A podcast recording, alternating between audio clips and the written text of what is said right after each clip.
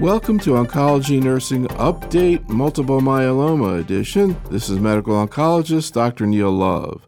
I met with Dr. Nupur Raja to discuss the clinical approach to patients with myeloma, and she began our discussion by presenting an older patient from her practice who was recently diagnosed with the disease. So a couple months back, we saw a 73-year-old gentleman, and he had been treated at a community hospital initially, had back pain, which is a typical way of how some of these patients present. He'd been complaining of back pain for approximately 3 months or so, and it had been conservatively treated. He was getting a lot of NSAIDs at the time for the treatment of this back pain. He eventually got some kind of spine imaging, and what was seen on the spine imaging was multiple compression fractures, and he was referred to a spine specialist, so he was seen by an orthopedics doctor in the community, and he underwent vertebral augmentation or kyphoplasties of two of these vertebral bodies, just mainly as a measure of controlling his pain. While doing this, they obviously did a biopsy of one of those vertebral bodies, which was consistent with a plasmacytoma. And once they saw that, then he had the whole entire workup for an associated plasma cell dyscrasia. So retrospectively, if you think about this, he obviously has multiple myeloma with bone involvement, which was what was causing his compression fractures. And he did have a tissue diagnosis at the time of the kyphoplasty, which showed plasmacytomas. And then blood work and urine analysis has kind of confirmed the diagnosis of multiple myeloma. Now, this man presented with back pain. Of course, a lot of people have back pain. Typically in myeloma, do you see delays in diagnosis where people are not aware of it? Do you see a lot of patients like that, or is it usually a pretty obvious diagnosis? No, it's, not an obvious diagnosis. And, by the time they come to places like ours, they've been packaged and we have the diagnosis. So as you know, the symptoms of multiple myeloma can be fairly vague, fairly nonspecific. People present with pain, fatigue, tiredness, and these could be attributed to a whole lot of other things. And at somebody his age, the obvious first thing to think about with back pain is, did he pull a muscle or was it just arthritis? And, I think the mistake we end up making is just treating it symptomatically before we go to imaging. I do think one has to be cautious about how you treat these pains, specifically in a situation like this where he got a lot of NSAID treatment, and that can certainly be a bad thing for his kidneys, specifically in the setting of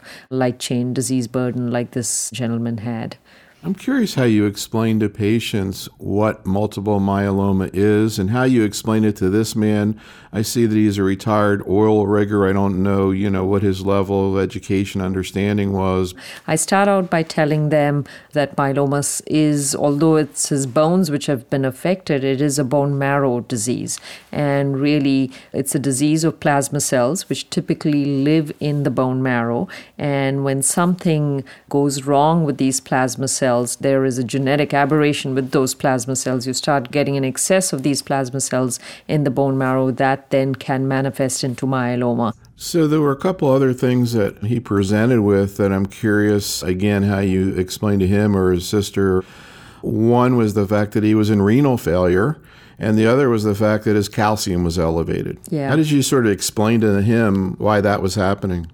So the renal failure, was because of the fact that obviously he was being treated. And this is a teaching point for all of us healthcare providers also. We do need to be careful about how much pain medication we keep giving patients without necessarily knowing what the underlying diagnosis is. And in this situation, I'm sure the fact that he was on a lot of NSAIDs has compromised his renal function somewhat. So the one big teaching for most of my myeloma patients is if you need pain medicine, NSAIDs is something you stay away from. I did talk to him and went through this whole process of this presence of this protein in his blood, which is actually causing damage to the kidneys, making the blood more viscous, depositing into the kidneys, and you can get myeloma kidney, which can cause kidney problems. I do try and reinforce the fact that they need to keep well hydrated. You know, we keep talking about drinking between 2 and 3 liters of fluid a day, and most of us are unable to do this.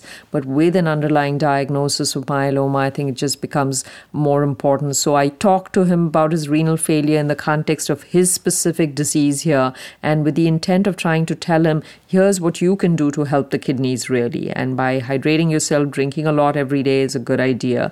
Keeping away from drugs like ibuprofen, etc., is the right thing to do. And some of the opioids are actually better pain control drugs in a situation like this. They are the safest, especially when you don't want to do damage to the kidneys. And the last thing is, you know, we use this as talking about going into treatment for his myeloma, because if it's ultimately the myeloma protein which is causing the kidney damage, the way to improve or reverse that kidney damage would be to take care of that protein and reduce that protein load by reducing the tumor burden in this patient. So talk to him about all of that. We talked a little bit about the calcium also. You know, he presented very classically with the bone lesions, with the amount of bone disease he had on his imaging. What tends to happen in these patients is calcium leaches out into the bloodstream, and that's why initially they have high calcium levels. High calcium levels are certainly toxic to the kidneys as well. So it's not just all of the protein and the NSAIDs which cause the kidney problems. I'm sure the high calcium level also has contributed to it. And again, this is largely a reflection of his bone disease, which is again fairly common in people with myeloma. So we educated around that. And I think this point is really important because at presentation or when they have a bony progression, patients with myeloma can certainly have high calcium levels in about 20 or 30% of people. But over time, most of us will then want our patients to be on calcium, but that happens much later. And that's something we have to do in terms of educating not just the patient, but also the healthcare providers, because, you know, once they're being treated, they are going to be needed to be calcium replete as well for their bone health going forward. So I want to talk a little bit about his initial treatment. In general, there's some type of systemic treatment, but I guess one of the main issues here is the approach to the, quote, younger versus, quote, older patient, and particularly the issue of the use of high-dose therapy with bone marrow transplantation. Can you kind of talk a little bit about how that fits into the plan and how it fits into the plan of a 73-year-old man? Sure. So, you know, when we think about treating multiple myeloma, the first question you ask yourself is, am I going to take him to high-dose therapy and do an autograft? So when we're talking about transplant, we're talking about an autologous transplant. You know, transplant to me is a bit of a misnomer. I do think it's basically high-dose chemotherapy that we're giving our patients. So we do want to keep that into consideration, because that then helps us figure out what your best induction treatment would be. You know, we do not go by age so much, not in the United States at least, in terms of whether you're a transplant eligible candidate versus not. And I think what dictates whether I transplant a patient or not is the performance status, sometimes dictated by the disease as well. But largely, if you're able to tolerate a transplant, you should have that option of a transplant going forward. In this 73-year-old, I was not necessarily thinking about a transplant, because there is data specifically in older patients where we've looked at transplant, and not just one transplant, but 2 transplants, and compared it to new drugs as well. And new drugs tend to do better. So as you get older, and certainly above the age of 70, I'm a little less inclined to consider transplant in people, only because, you know, we have lots of good options. Transplant certainly, or high-dose chemotherapy certainly, is not a curative option for myeloma. It increases remission durations in patients, but it does not cure your myeloma. In the younger patient population, you know, this is a question which is being debated even right now, and we are doing studies to address that question. So it does not mean that if you're young and fit, everybody is going to benefit from transplant. Certainly, transplant has been great in terms of improving remission durations, but we've never been able to demonstrate a survival benefit in people getting a transplant. So We are doing ongoing clinical trials looking at early versus delayed transplant. Everybody gets an initial induction treatment. Most people who you think you may be transplanting, the key to remember is you should at least consider harvesting them and storing their stem cells. And this is largely because there are certain drugs that we use, like lenalidomide, for example, which might, in fact, if you keep folks on lenalidomide too long, you might impact their stem cell yields. So once in remission, if you're thinking about a transplant, consider collecting and storing. It is a choice, and I offer it as a choice to patients. There are some patients, if they're not on a clinical trial, if they're on a clinical trial, then, we do what they're randomized to, and we'll have the data on transplant versus no transplant, I believe, later next year. Until then, I certainly collect stem cells on everybody who I'm thinking of transplanting going down the road. There is no data to suggest that early versus late transplant, one's better than the other. And if you've collected stem cells and you wanted to wait and get the transplant a little bit later, that would be perfectly reasonable as well. It's a discussion with the patient, and ultimately this decision is made after the patient understands what it entails. In this gentleman, I haven't talked a whole lot about transplant given his age of 73. I think it's less likely that he's going to go in for a transplant. If he was 65, though, and on the cusp there, we transplant people. I've transplanted 70-year-olds also, 71 years also. So it really depends on how they are physiologically. So in a minute, I'm going to ask you how you would have managed him if he were younger and you were thinking about transplant. But first, I'm curious what actually happened to him. What were the options that you thought about, and what did you actually recommend? So initially, because of his renal insufficiency, we used a bortezomib-based regimen. The bortezomib-based regimen, it's safe in renal failure. His light chain burden really crept up between even his first dose of bortezomib, and within a week, it doubled. And although his kidneys were stable, I did add cytoxan in him. So he got bortezomib with cytoxan, the so-called CyBorDex regimen. The first cycle, despite his age, I did treat because the goal here is to try and get his kidneys back to normal as quickly as possible. And I did use the intensive treatment. We gave it to him day 1, 4, 8, and 11, the twice a week. The bortezomib. Yeah, the classic CyBorDex regimen, which is kind of the recommended regimen for younger patients. So as far as young or old is concerned, I think your goal in both patients is generally get them into the best possible response that you can. When there is a organ which has been compromised, and in his case, certainly the kidneys have been compromised, you want to get in there and treat it as quickly as possible so that hopefully you'll see a reversal of that kidney function. So the good news with this gentleman was when he got the CyBorDex, his kidneys have improved. His light chain burden is decreased.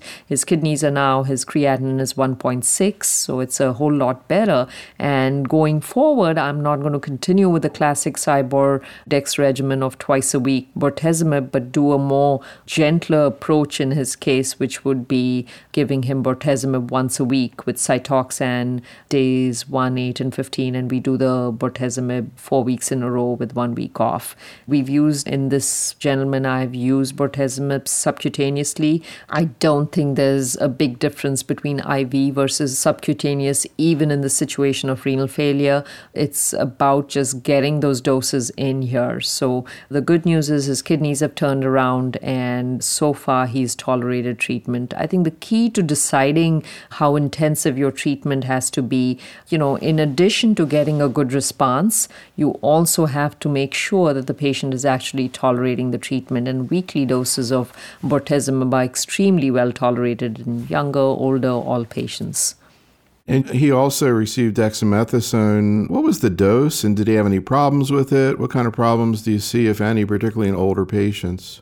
So he got not the 40 milligrams, but he was given 20 milligrams of dexamethasone on the day that he got the bortezomib, and he got 20 milligrams the day after. So dexamethasone and all of this is probably the toughest drug for most patients to tolerate. And, with the 20, he still had trouble sleeping the night he got the dexamethasone. He was a little more wired up, a little more anxious, and we do tend to use drugs like lorazepam to help with this. You know, going forward, if he's responding well, dexamethasone would be one of the drugs that I might consider dropping the doses on. So dropping from the 20 milligrams to 10 milligrams would be perfectly reasonable. Dropping the day after the bortezomib would also be perfectly reasonable. You know, the response to dexamethasone in patients, not just his age, certainly in older patients it's harder, but even in younger patients it can be extremely difficult for them. And there's two ends of the spectrum. There are some patients who feel fantastic. They feel like Superman when they're on the dexamethasone. And then the others, especially the younger ones, you'll see a lot of emotional ability, you'll see depression, you'll see mood changes. And then one really has to adjust the dose of dexamethasone based on how that patient is responding to it. And then you have to intervene with whatever supportive care measures you can put in with the dexamethasone. So I'm kind of curious. Now, this man had this urgent problem of the renal failure that was very concerning. But if he had normal renal function, maybe they hadn't given him the NSAIDs, who knows? How would that have affected this initial choice of treatment? So if he hadn't had renal insufficiency, what I would have liked to do with him is treated him with, we have a combination of lenalidomide with bortezomib and dexamethasone. So although he's not a transplant patient, we would still have used RVD, but not RVD in the conventional doses that we use in the transplant setting. So that's a combination of lenalidomide, bortezomib, and dexamethasone. What we are using, and this is a clinical trial that we have ongoing at our site and a couple of other sites nationally as well. This is using bortezomib on a weekly schedule, given subcutaneously 4 weeks out of 5, repeated every 6 weeks. We use lenalidomide at a dose which is a little bit lower than what's used, not the conventional 25 milligrams, but we use 15 milligrams of lenalidomide days 1 through 21. And the dexamethasone is either 20 milligrams, like this gentleman received, or if they have issues over time, we drop it to 10, again, around the doses of bortezomib. So we refer to this regimen in our place as RVD light. It's an extremely well-tolerated regimen. And again, you know, as I pointed out earlier, whether you're young or old, I think the treatment goals should be try and get the best possible response and use your best drugs up front if you can. Now, another regimen that is used not infrequently in older patients is lenalidomide with dexamethasone without any proteasome inhibitor. Do you ever use that, and in what situations? We have used lenalidomide and dexamethasone in certain situations in older people. And, you know, that's largely dictated by, you know, if they're having a harder time coming to the hospital on a weekly basis. Not everybody can, in their 70s and 80s, get a ride to come to clinic to get your weekly bortezomib. So in those kinds of situations, sure, we'll start with lenalidomide and dexamethasone. If we don't see the kind of response we want to, we can always consider adding the bortezomib. So I don't necessarily use things like cytogenetics to dictate whether I use one or the other treatment. I, as of right now, use my biologic endpoint as response. I want to try and get the best possible response for that particular patient. You do have other things that you play into your decision making. There's a small percentage of myeloma patients who do present with neuropathy at the outset as well. It's about 15% of patients with myeloma can present with neuropathy. And if that is the case, then I will not use bortezomib in the upfront setting. I would just use lenalidomide and dexamethasone and see how they do. But outside of that, you know, if they're able to get their weekly bortezomib, I tend to use a combination. And in these older patients, how long do you continue therapy? Do you ever sort of give them a break from therapy? What's the long-term plan? So in the older patient also, I think if there's anything we've learned in myeloma in the last few years is, you know, your depth of remission really is dependent on the duration of your treatment. So stopping treatment too early just is going to result in a relapse. The good news is if these drugs are given at the appropriate doses with appropriate dose adjustment, which kind of gets lost sometimes with whatever we publish and present, we are able to maintain people for long periods of time. So I try and do anywhere between 6 and 8 cycles of treatment if I can, get the best possible response. And then, there's a lot of data to speak to maintenance approaches with all of these drugs, both in the transplant setting and the non-transplant setting. And in either cases, when maintenance has been added on, we've been able to keep people in remission for much, much longer. This is obviously balanced with quality of life here as well, because if somebody is absolutely miserable on these drugs, then you have to either modify the doses for sure, but sometimes you're just unable to continue treatment on some patients for a protracted length of time. So I think all of this has to be adjusted to that particular patient. My preference is to keep people on treatment for a longer duration of time. It's obviously dictated by toxicities. So you mentioned before the issue of the younger patient, and how do you approach those patients 60, 65, where you're thinking about transplant in terms of their initial treatment? So again, we do use combinations initially, and our kind of combination of choice has been lenalidomide with bortezomib and dexamethasone. With that, we see very high response rates. The only time when I will not use the lenalidomide bortezomib dex combination would have been in a situation like this gentleman, for example, with his renal dysfunction. I would not start out by using lenalidomide because, in renal failure, you hold on to lenalidomide longer and toxicities of lenalidomide a little bit higher. So in this situation, I would consider using the CyBorDex regimen, which is cytoxan, bortezomib, and dexamethasone, which is essentially what we've done with this gentleman as well. So the goal always is combinations of treatment. Combinations of treatments gets you your best responses. And once they've achieved a good response, you collect your stem cells and then go forward with the transplant. There's a little bit post-transplant, there's talk about consolidating post-transplant, and the whole notion of consolidation comes, again, it's to do with duration of treatment. If we are transplanting patients, they end up getting this initial induction treatment for at most 3, 4, 5 cycles. And after the transplant, giving them a couple of cycles of that combination is generally a good idea so that you've exposed them to these drugs for a protracted period of time, coming back to what we were talking about earlier. And then most of them will go on to maintenance treatments. And in terms of the maintenance treatment, is that usually lenalidomide? So as of right now, at least in the transplant setting, most of the data is with lenalidomide. There's 2 studies, the Americans, the CLGB study and the French study, which have both shown a doubling of progression-free survival once patients have gone on to lenalidomide. There is also data from the HOVON looking at bortezomib maintenance, and this is, bortezomib was given every other week in patients for up to 2 years, and here there was a benefit again in terms of progression-free survival with a hint of a survival benefit as well. So the default regimen, or the most commonly used maintenance regimen in my practice at least, is lenalidomide maintenance. I do tend to use bortezomib maintenance also, specifically in people where lenalidomide is not able to hold that disease down. We do use bortezomib once every other week, given subcutaneously, extremely well tolerated, but that's not as common as lenalidomide maintenance. Let's spend the rest of our time talking about the issue of relapse refractory disease. And I think your 56-year-old man looks like a good case to talk about. He looks like he kind of went down that route that you just described. Got the initial RVD up front, gets an auto transplant, gets put on maintenance lenalidomide, but then has disease progression while on the lenalidomide after 13 months. Can you just talk briefly about his case in terms of how he presented and how he tolerated the initial treatment, and then we can focus on what you did when we had disease progression?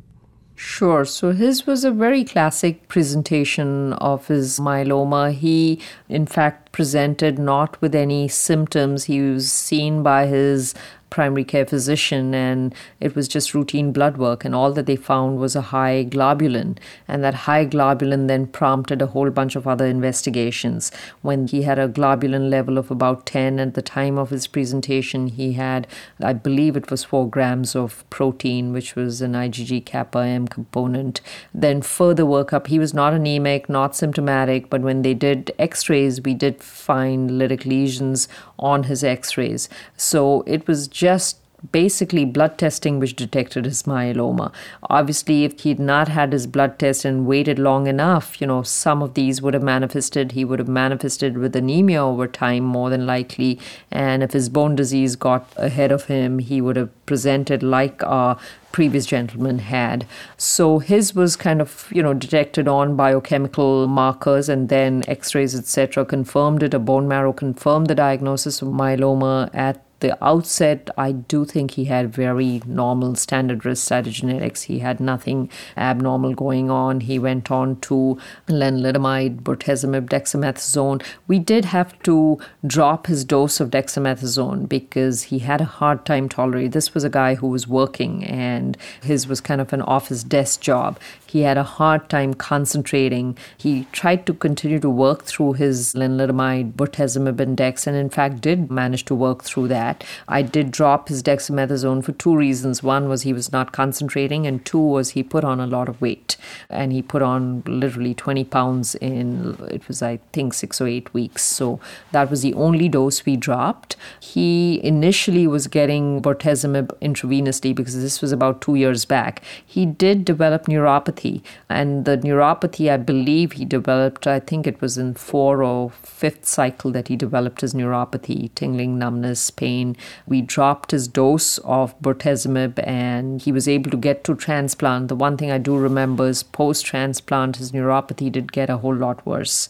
And then through maintenance, it got better over time. So right now, he's been maintained on lenalidomide 10 milligrams. He's tolerated that beautifully. And what he has is just a biochemical relapse. So his numbers have gone up. It's not as if he's necessarily very symptomatic, but his numbers certainly when he was in a complete remission. So he had no monoclonal protein, which was detectable. And now it's up to about a monoclonal protein of 1.5 grams. Still is not anemic or any of those other features. So before you talk about what you recommended to him at this point, just one more point about the neuropathy you were talking about. We mentioned the issue of the subcutaneous bortezomib, and at least in terms of the research, it looks like there's a lot less neuropathy when you use it that way, particularly if it's used weekly. That's been seen in the trials. I'm curious in your own clinical experience whether you think you can see a difference in the amount of neuropathy now using more sub-Q weekly. We certainly see a lot lower rates of neuropathy. There's no question about it. And, the interesting thing here is even if you've had neuropathy with bortezomib when you gave it to patients intravenously, when you switch to subcutaneous, because sometimes we just have to go back to the drugs we've used before, some of them tolerated quite well. Some, even with subcutaneous bortezomib, will have horrendous neuropathy. So it's not an all or none phenomenon, but the rate of neuropathy absolutely has diminished significantly. I would say it's diminished by about twofold at least, which is huge. The other nice thing about the subcutaneous version is because there's no issues around neuropathy, one can keep patients on these drugs for a long, long time. Most times when we were using the intravenous version of bortezomib, we had to stop, not necessarily because responses were lost, but a lot of times because of toxicities. And we're seeing less and less of that now. So it's made a big difference, I believe. So the challenge of a patient who is having disease progression in terms of scans or blood work is very common in oncology. You see that in almost every kind of tumor where people, you can see their tumors getting worse, but they might feel fine as this man did. So I'm curious how you thought through the question of whether or not he needed to be treated right now, or you could just watch him for a little bit. you know, with him, he's young. We talked about different options. Obviously, we talked about a lot of clinical trial options which are available to our patients with myeloma.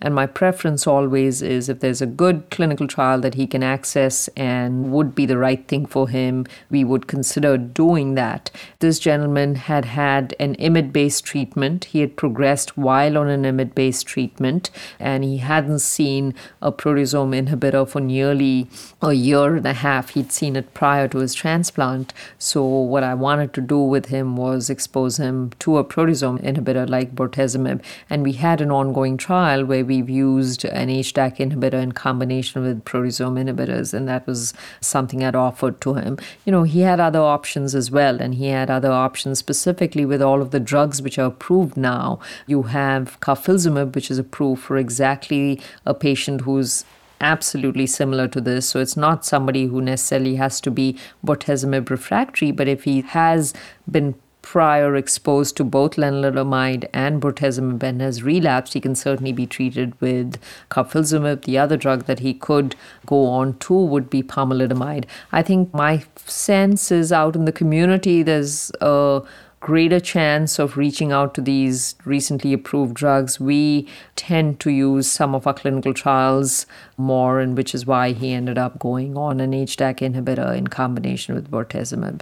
And how did he do? He's on the treatment as of right now. We're using the bortezomib subcutaneously, so he's tolerating that fine. We've switched him to once a week, and he's continuing on the HDAC inhibitor and doing fine so far. Yeah, when I saw this write-up, I was thinking, oh, this would be a good patient for carfilzomib.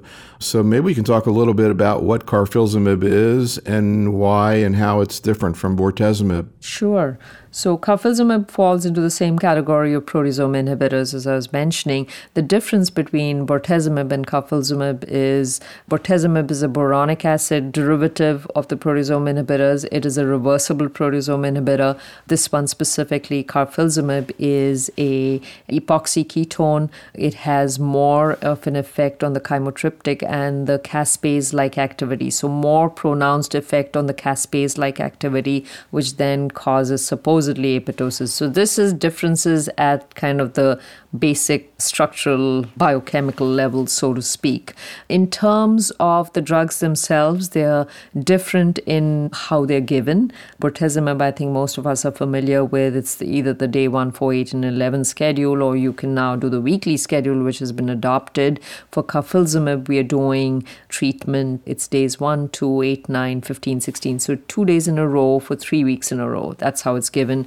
As of right now, it's given intravenously, and the starting dose, at least per the label, is 20 and 27 mg per meter square. You start with 20 and then go up to 27 the following cycle.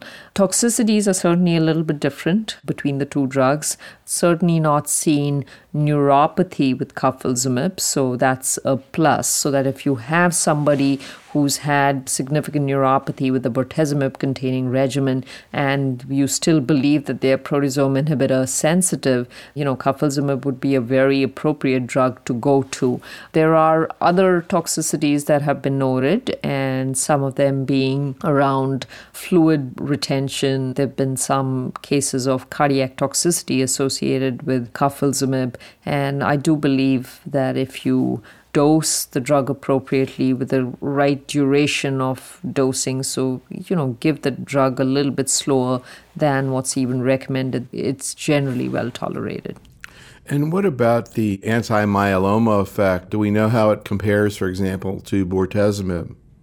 So I don't think we know that as yet. There's a head-to-head comparison trial which is ongoing as we speak, where it's being compared to bortezomib, and we'll see what the data looks like. You know, in my mind, I don't know whether that's going to make a big difference in terms of how we use this drug. I think, to me, it's an additional tool in what we have for our patients with myeloma until the day when we can say we're curing people. You know, the more drugs we have, the better it is. At some some point we are going to need to use all of these drugs in the treatment of our patients with myeloma. The nice thing about these drugs is, you know, the toxicities of carfilzomib are different from the toxicities of bortezomib. And that's why you can then tailor your proteasome inhibitor to your patient phenotype. For example, when I was talking earlier about patients with neuropathy who cannot necessarily get bortezomib at the outset, which is about 15 to 20% of myeloma patients, we certainly have an option for them now, and we can use a drug like carfilzomib in that situation. So I do think all of these drugs eventually going to be used in the treatment of all of our patients, and it's just that we have more choices now. You mentioned the other recently approved agent, another IMiD, immune modulatory agent like lenalidomide, pomalidomide. What is it? When is it used? And what's your experience with it?